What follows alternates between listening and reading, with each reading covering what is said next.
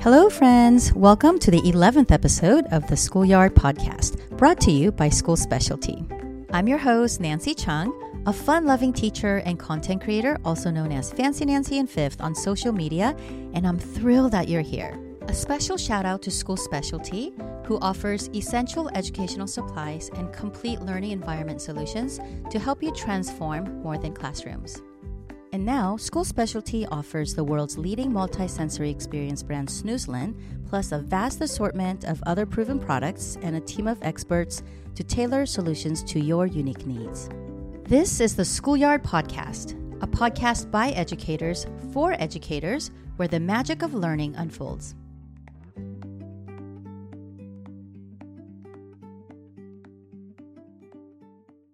Early childhood classrooms are like magical wonderlands where creativity and fun go hand in hand. These classrooms are not just about teaching ABCs and one, two, threes. They are about igniting a child's imagination and nurturing their unique talents. By creating an environment that celebrates diversity and encourages self expression, early childhood classrooms become a place where every child feels valued and empowered to explore their full potential. On today's episode, my guests Cecilia Cruise, Jennifer Fernandez, and I will be diving deep to explore ways we can create the most dynamic early childhood classrooms. We'll be talking about setting up the most ideal physical environment, as well as adding the sensory component and the adaptive tools and materials. I'm so excited to have Cecilia back on the show. She was our guest for our episode on sensory spaces, and I got some really amazing ideas from her. I'm so excited to have two experts on the show today. Welcome to the schoolyard, Jennifer, and welcome back, Cecilia. Thank you. Thank you. Would you please tell us a little bit about yourself? Maybe we could start with Jennifer. Sure. So I am Jennifer Fernandez. Um, I live just outside of Austin, Texas. I was an early childhood teacher for 20 plus years, particularly in kindergarten and pre-K, but some other things along the way. Uh, and then I left the classroom in 2013 and I actually went to work for the city of San Antonio, Texas. And they mm. did something uh, very interesting. The city government started four centers for four year olds to expand access to high quality early childhood education. And so I got to be in the professional learning department, did training and coaching of early childhood teachers. And then I joined school specialty in 2020 and so I work as their early childhood subject matter expert and really just get to be the voice of the early childhood teacher in our company and help mm-hmm. um, the different areas of our company understand early childhood education and make sure that we have the right things that teachers mm-hmm. are looking for. Okay, great. How about you, Cecilia? happy to be back chatting with you again, Nancy. Mm-hmm. So I am uh, I'm Cecilia Cruise. I'm the occupational therapist on staff at School Specialty my official title is the subject matter expert for our special needs division. Um, as I have been a school therapist for, gosh, many, many years, um, both worked inpatient acute care, outpatient, saw patients at home, worked in school districts, worked for Head Start. So you name it in pediatrics. And as a therapist, I've probably done it. Uh, I was hired by the company about 20 years ago to actually answer technical questions from customer care and the mm-hmm. role has come because I was an end user of many of the things we have and the role just very much expanded from there. So I currently live outside of Greenville, South Carolina. So wow, that's awesome. Jennifer and Cecilia, you guys are both experts uh, in what you do, uh, but you must have a favorite part of teaching early childhood. Can you share what your favorite part was? Uh, yeah, I can start. I think the favorite part for me was kind of the beginning to the end, just that progression that you see. And not that, you know, every teacher sees that, right? But I think early childhood, it was just so much more pronounced because a lot of these children had never been to school before, you know, maybe couldn't even hold a pencil. And then by the time they're leaving, they're able to write their name. Uh, that was one thing. And then also because I was a bilingual teacher, I think it was so cool to me to see these children coming in only speaking Spanish, and we mm. spoke Spanish in the class all day long. But mm-hmm. then later on, I'd see them as high schoolers and they were fluent in English. You know, you never mm-hmm. would have known they were the same person. Uh, so those are some kind of highlights, I would say, for me. Wow. So you see how they started and then you see later on how they became. Okay. Yeah. How about you, Cecilia? I would say so. My role as as the occupational therapist, my greatest moments were both for the students and the teachers. If I'm doing my job, I should be making a teacher's job easier in terms of adaptations or things that maybe either the student or the teacher thought the child could not do. And then when we figure out a way to modify that, they can be successful. So those are probably my favorite moments. Mm, great. Now, Cecilia, could you please give us a little history of what inclusion's role has been in early childhood classrooms in the past and what direction it might be heading? Ooh, that's a really good question. and I've been in, uh, you know, a school therapist for many, many years, starting back in 1975 when I believe the public law was 94 142. So uh, when we first started doing inclusion, um, it, or having children attend school, I should say, public school that had special needs. So mm. um, I would say it shifted from them very much being in, in special, either separate schools or separate classrooms until here we are coming into present day. And we have IDEA, the Individuals with Disabilities Act. Mm-hmm. Um, certainly, um, Part C is for uh, infants and toddlers, so that zero to three, but then we transition nicely into Part B where we're recognizing and incorporating from preschool on in a school system how important it is to look at inclusive practices for children with special needs. Mm. How about in what direction it might be heading in the future? Oh yeah, that's um yeah part two of that question. I and um, we talked a little bit about this on my sensory spaces uh, chat, but again, so much of what we're incorporating with inclusion that as we figure out design things for the margins, we went over this with universal design uh, on the other talk, but when we design products for the margins, as in children with special needs, we often find that it has its application to all children as well, especially mm-hmm. in early childhood. The sensory tools, the gross motor tools, some of the fine motor activities that we do, um, it's much easier um, to now, I would say, to incorporate children with special needs into what we call their natural environment. That is in the, you know, whether it's in a classroom, whether it's in a childcare program, wherever they are on the school campus, that we find it's a lot easier to have those children be part mm-hmm. of um, mm-hmm. a gen ed uh, sort mm-hmm. of experience. Mm-hmm. Okay. Now, Jennifer, after many years as an early childhood teacher, then as a classroom coach and a mentor, what are some rules of thumb for an inclusive EC classroom? Well, uh, one of the things I learned later in my career or heard was a quote. Um, there's an approach in early childhood called Reggio Emilia, and I think it comes from that. And it talks about the environment being the third teacher. Mm-hmm. And it's mm. kind of interesting because I always thought they meant third teacher in the sense that one of the teachers is the teacher and one of the teachers mm-hmm. are the other students. Mm-hmm. And then the third teacher being the environment. I actually looked it up the other day for another purpose and found out that the three teachers they refer to are the teacher, the parents, and the classroom. And not that that mm. makes a big difference, but I want to be mm-hmm. accurate in what I am saying. Mm-hmm. And I realize I have not been accurate for the last couple of years, but um, environment as the third teacher this idea of the children can learn from the classroom and the way you set it up and that all goes to being purposeful and intentional. Um, mm-hmm. at my last job they talked about if somebody walked in your classroom you as the teacher should be able to know the why behind, behind everything in your classroom.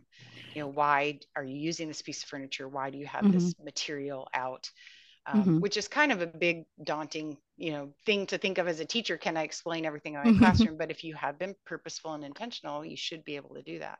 And then i think the other thing is we just want to think about that environment for any child. Is it safe?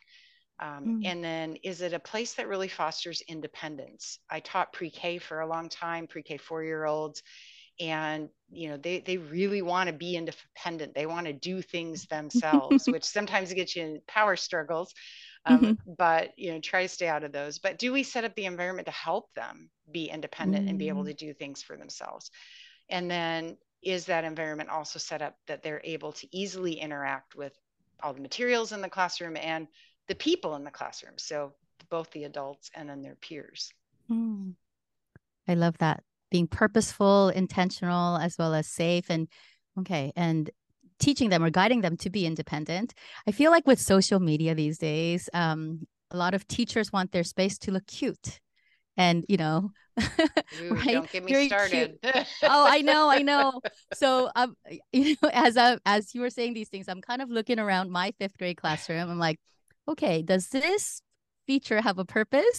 What is the intention behind you know behind this? So i'm kind of i'll be scoping out my room and thinking of things a little bit differently asking those questions. So not just for the sake of you know is it aesthetically pleasing? Is it cute?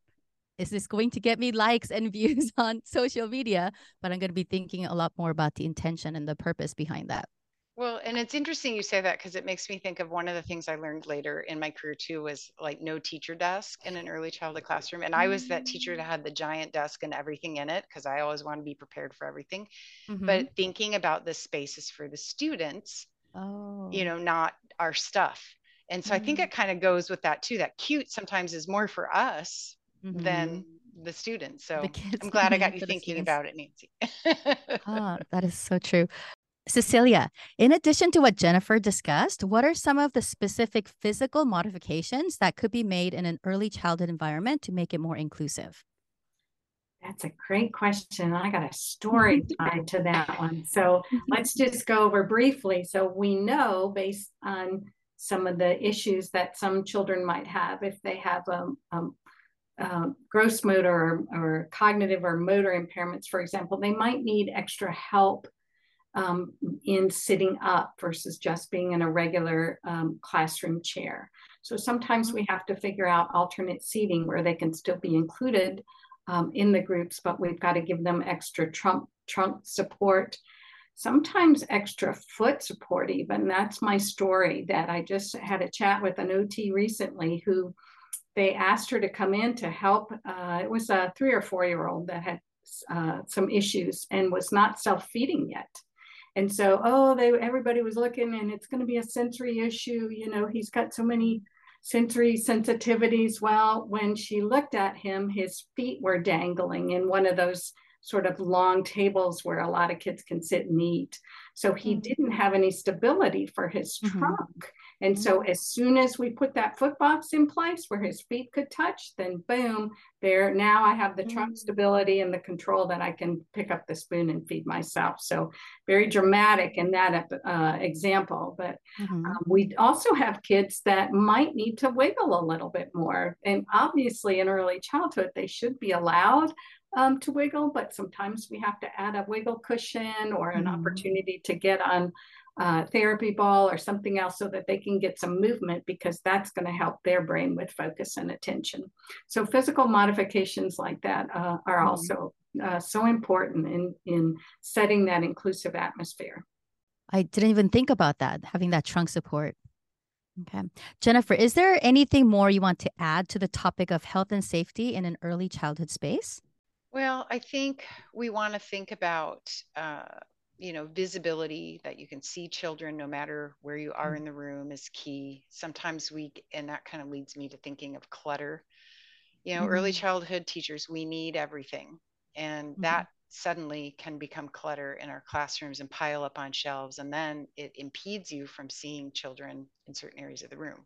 So that's one thing to really think about that whole decluttering though too has another piece um, so i do a lot of training on setting up early childhood environments and i didn't do all this right when i was a teacher i didn't know all of this you know mm-hmm. now i have time to do the research and really dig in and i've learned if i could go back and do it over again there's a lot of things i would do differently but mm-hmm. talking about not just physical safety but even emotional safety do children feel safe in the mm-hmm. classroom Mm-hmm. You know, if it's chaotic and disorderly, that is not a safe place where I want to be and where I'm going to be ready to learn. And so we want to think about, you know, decluttering, even the color palettes that we use for so long mm-hmm. primary colors have been right. you know, rainbow bright that's the mm-hmm. early childhood classroom and i've really shifted and that has to do with some of my later educational experiences to a more calming color palette because it's mm-hmm. not so overstimulating it feels very natural in the environment it makes it feel more home like because that's another thing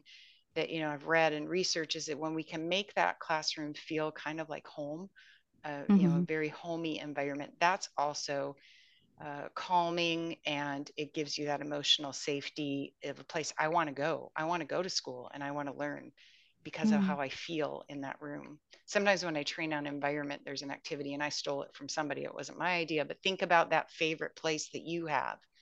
You know, where, and mine was always like this chair in my house with great lighting and a ceiling fan to keep me cool and jazz music playing, and I could read a book. You know where's that comfortable place? And that's kind of what you want to offer children when they come to school really any age not just early childhood. Mm-hmm. you know they feel comfortable and they're ready to learn. Right because if they're not feeling emotionally safe they're going to be acting up.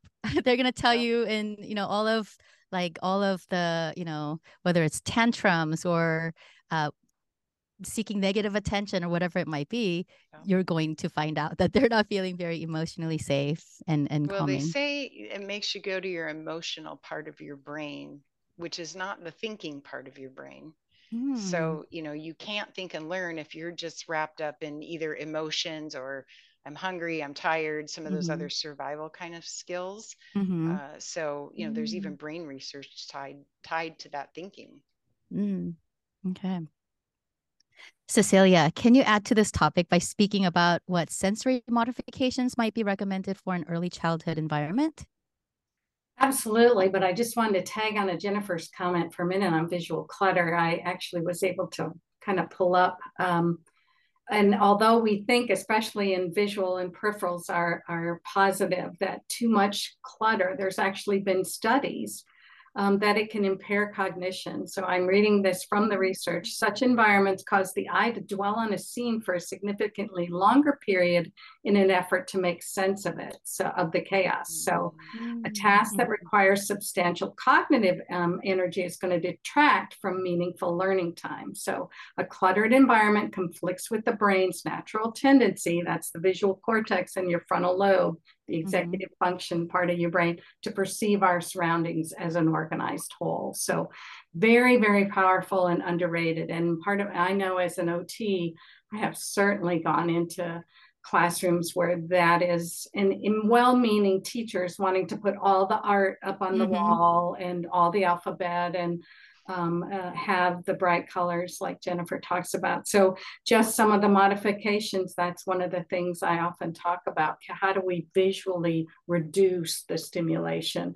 A second one that's a big one is lighting. And mm. again, I so underestimated. I, I can see you, and it looks like you are under fluorescent lights, Nancy. Those are really challenging for, uh, yeah, for mm-hmm. all all of us, but especially those with special needs that have sensitivity, so overreactive mm-hmm. to touch, movement, sights, and sounds. Mm-hmm. Literally, one of my students um, had was we were trying to teach him to use an augmentative communication device. So that's where uh, we put in pictures in a machine, uh, not a machine, but a battery operated sort of uh, speech generating device where he has to push a picture and it will say something for him because he's on the spectrum and nonverbal. Well, for weeks and weeks, we tried to get him to myself, the speech pathologist, his teacher wouldn't talk and wouldn't press it. And it's like he's just randomly hitting. And I thought, uh, I don't think he has the cognitive capability to understand what we're asking him to do. One day I walk into the classroom and I can see him squinting and blinking his mm. eyes like a 1000000 mm-hmm. miles an hour. I look at, at his um, device and the pictures are laminated under white pa- with white paper and it's laminated i'm like oh mm-hmm. oh my gosh maybe there's he's seeing glare on this and mm-hmm. he can't see so we removed the um, pictures and put it on a blue background just a matte finish no um, we didn't gloss it um, laminate it Mm-hmm. and I got him a visor and within weeks he started using his communication device so wow. lighting is a big issue for a lot of these kids. Mm-hmm. I just was on a tour of a school a couple of weeks ago and I, you know, those again are well-meaning maintenance guys that polish that floor so high so that it's really a high gloss, but under mm-hmm. the lights, that's a that can be mm. problematic for a lot of our kids. So looking at the overstimulation noise is mm-hmm. another one. We call it mm-hmm. auditory figure ground or auditory, you know, how do we hear the teacher give a command when there's so much other stuff going on computers, HVAC systems, shuffling papers. Um, that some kids have trouble tuning that out to be able to hear what they're supposed to hear. So we have to look at sometimes acoustics on what we can be be done. And then mm-hmm. finally, um, as uh, as we talked in length um, on the sensory spaces talk, finding um, spaces for children with that are going to give them deep touch pressure and spatial boundary definition. For back to jennifer's point about emotionally feeling safe. For many of our children they need that extra boundary input so they know where they are in space because their own body doesn't register it well enough yet. So those are kids that fall off their chair they crash into other kids. We sometimes really have to set up um, very clear boundaries that can give deep touch pressure to their body if possible but if not at least a visual cue of where they belong you know a spot marker or painter's tape on the floor mm-hmm. so that they they know where they belong in space okay like having seats uh seat spots Yes. Is it called seat spots? Uh-huh. Mm-hmm. In center time. Yeah, we, we mm-hmm. call them spot markers. Spot uh, markers. Physical okay. educators have used them for years and years in, in mm-hmm. the mm. gymnasiums and stuff. But mm-hmm. yes, just somewhere where they know that that is their marker where they're going to go sit, yes. whether it's mm-hmm. color based or shape based. Um, okay. that, that's really important. I've had to do that with one of my students who spills out onto, you know, because we have with the flexible seating, we got rid of the individual desks and we have these rolling mm. tables. And this kid just kind of spills out into like all of his things into his neighbor space. So I took uh I took washi tape, like a really cute, you know, colorful washi tape, and kind of sectioned off his little area and said, these are your boundaries. Don't don't cross this. And he thinks it's a game. So he's like all right. And so he keeps everything in. And if uh, a neighbor has a paper sticking like you know into his area he's like he's in my space. So i think he likes that. Like so this is a great suggestion. Mm-hmm. mm. jennifer do you have any final thoughts on early childhood inclusive environments? Anything to add on to that? Um i think that you know i what i love is working with Cecilia in our company, um, our each of us are in what's called a category, and our company mm-hmm. just categorizes our products in that way.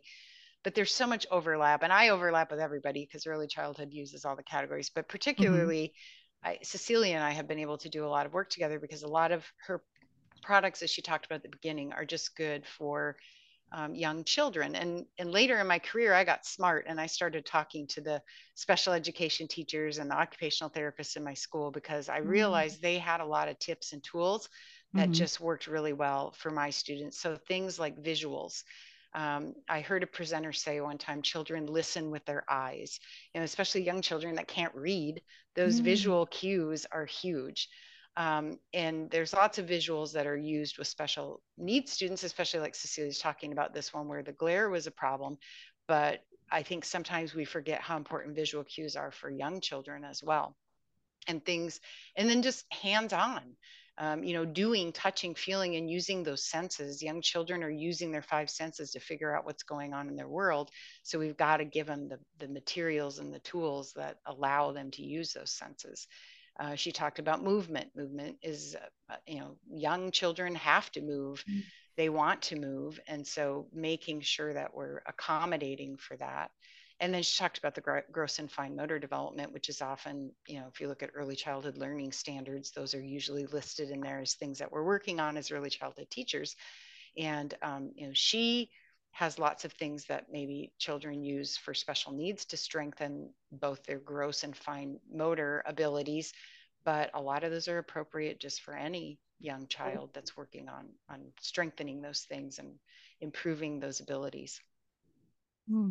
i feel like cecilia had something to add about the gross and fine motor modifications would you like to jump in? no, I do. I'm sitting here nodding my head. That's the beauty too of being early childhood educators, as this is all, as Jennifer said, it, it's really universal design. All these kids need all their senses to be able to learn, and it's so important in early uh, for growth and development. So, just a few things for examples, like for gross motor skills, I'm going to look at okay, they're having time you know, out in the play area or um, sort of their activity time, Let's look at adapted trikes. Maybe a child can't pedal reciprocally. So, can we use something where they could use their arms instead of their legs? Or can we have one with an extended handle where someone can help them push so that they mm-hmm. start learning that motor movement? With fine motor skills, we're looking at tools that are going to help stabilize. Um, and I, I always, Jennifer and I have talked about this things that are magnetic, like uh, the magnetic blocks. Um, there are we call them bingo wands, where it's the little round chips and a metal holder. Anything that's going to pull like that, because for children that have very poor eye-hand coordination and or have what we call ataxia, where they might have a little tremor or shake, those are tools that are going to make them successful in those skills because you don't have to be exact with anything that's magnetic. Um, slant boards we use, that's an angled work surface. Sometimes we just take a, um, a um, binder, a three ring binder, and turn it sideways so that it angles the surface. That's going to reduce the glare and help put them in a better position to learn. So sometimes in early childhood, there's easels but for mm-hmm. some children, an easel is too much against gravity. They don't have the strength up in their shoulders and their neck yet, that trunk stability we talked mm-hmm. about, mm-hmm. that that's difficult for them. It's important to do, definitely, to build those skills. But if they need additional help, we sometimes put them on a slant board. And then things like adapted scissors and adapted grips and tools like that that can make them mm-hmm. successful.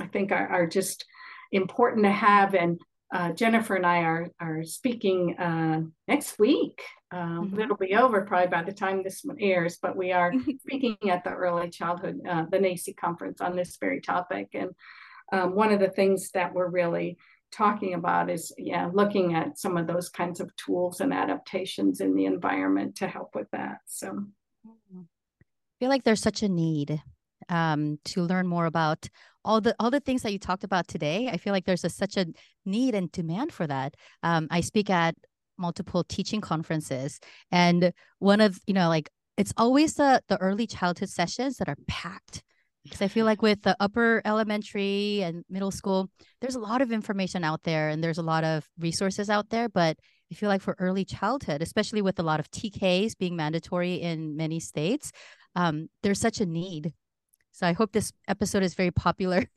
yeah, on our talk next week is to mm-hmm. think about having a kit, an adapted kit in your classroom. Um, a lot of these tools are easier to find and get nowadays, so that you're mm-hmm. kind of prepared to have sort of a little in in-house um, kit that can be used for these kids that would have some of the things that we talked about today. Mm-hmm. Okay. Well, we have a segment uh, on our podcast called Tag You're It, where our uh, listeners write in with a question. Today's question comes from Megan L. And her question is If you were to walk into an early childhood classroom, what is that one main thing you look for? Do you have any like do's and don'ts or like must haves or like no nos? Yeah, no nos are the first thing that come to mind. no worksheets, like, oh. no desks. oh, what was the first um, one? What was the first no, one again? No worksheets. No oh. worksheets allowed is a session I do sometimes. Ooh, uh-huh. And and it's because early childhood, you know, the children are younger and learn differently. Uh, we talked about a little bit. It is it has to be a lot more hands-on and sensory. Worksheets mm. don't work for them. So I didn't get to tell a story yet. This is a great place for me. I told you I'm a storyteller is I ran into a few years ago a gal. Well, she was one of my son's uh, kindergarten teachers, and we were in an event, and she was very upset because they had adopted uh, workbooks for kindergarten, mm. science workbooks. And she said one of the pages asked the children to circle everything that was smooth. And guess what they hmm. circled? They circled everything on the page because the oh, page oh, because it's smooth. Because oh wow! I was like, aha, that is a perfect example of why worksheets don't work. They're very literal, right? Wow. Mm-hmm. So so just making it hands-on and yeah so worksheets are a no-no desks are mm-hmm. a no-no tiny centers you got to have room to let children play and explore and build big things with blocks and mm. plenty of mm. materials and then going back to that organization i mean just if you can have a, an organized classroom and a, you know kind of a just this quiet calming atmosphere that's mm-hmm. welcoming for children i think that goes a long long long way mm-hmm. okay how about you cecilia oh yeah she, she is way more the expert than me but um, with my sensory detective background as an ot you know the first things i'm going to look for is what does the environment look like from a sensory perspective as we talked about the lights the sounds mm-hmm. uh, you know where can they go for a quiet space where can they mm-hmm. get their wiggles out so all those kinds of sensory tools that's usually where my eye uh, is mm-hmm. drawn to figure out what could be done or what is good in those classrooms mm-hmm. okay has there been a time when you walked into a space and and immediately thought oh no please get rid of this no, yeah. Cecilia. oh, Jennifer. Oh. well, I was you mine. You go first. I, well, I recently was at a school, and and more I was sad because of they were had had the children sitting and doing packets, and they were 4 mm-hmm. and it was it made me sad because then later they got out tubs of toys, and it was much just much different uh, language and interactions mm-hmm. with the mm. children and the teachers and I was like, okay, the proof is right in front of you, but I bet you don't see it because mm, mm-hmm. you know they're used to doing things things that way. So, um, and then it's you know it is hard to go into these classrooms where they're just it's so overstimulating because there's so much stuff. Mm-hmm. Um, and you know when you live in there all year long as a teacher, you you become blind to it. That's true. And and so, but when you come in as an outsider, you think, oh my gosh, these poor kids. I mean, how overstimulating to be in here. You know, it's it. I talk about like the calming colors and starting out neutral and natural because that room's going to become busy no matter what. It's going to fill up with kids and all their stuff, and then all your learning materials, and there are things on the walls, and you know, it, will get colorful. Don't worry about that.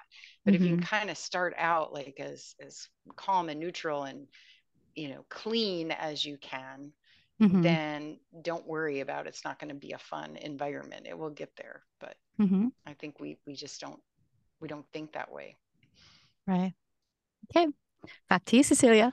Oh yeah, and mine. I'm going to tag on Jennifer's answer. For me, often it's the carpets that are so bright and busy, and I'll tell you why that's an issue. Um, so it was in a preschool class. Again, that sensory overstimulation. It's something called visual figure ground. That is, can you tell something, a foreground object that you need to focus on from a background? And those hidden pictures come to mind.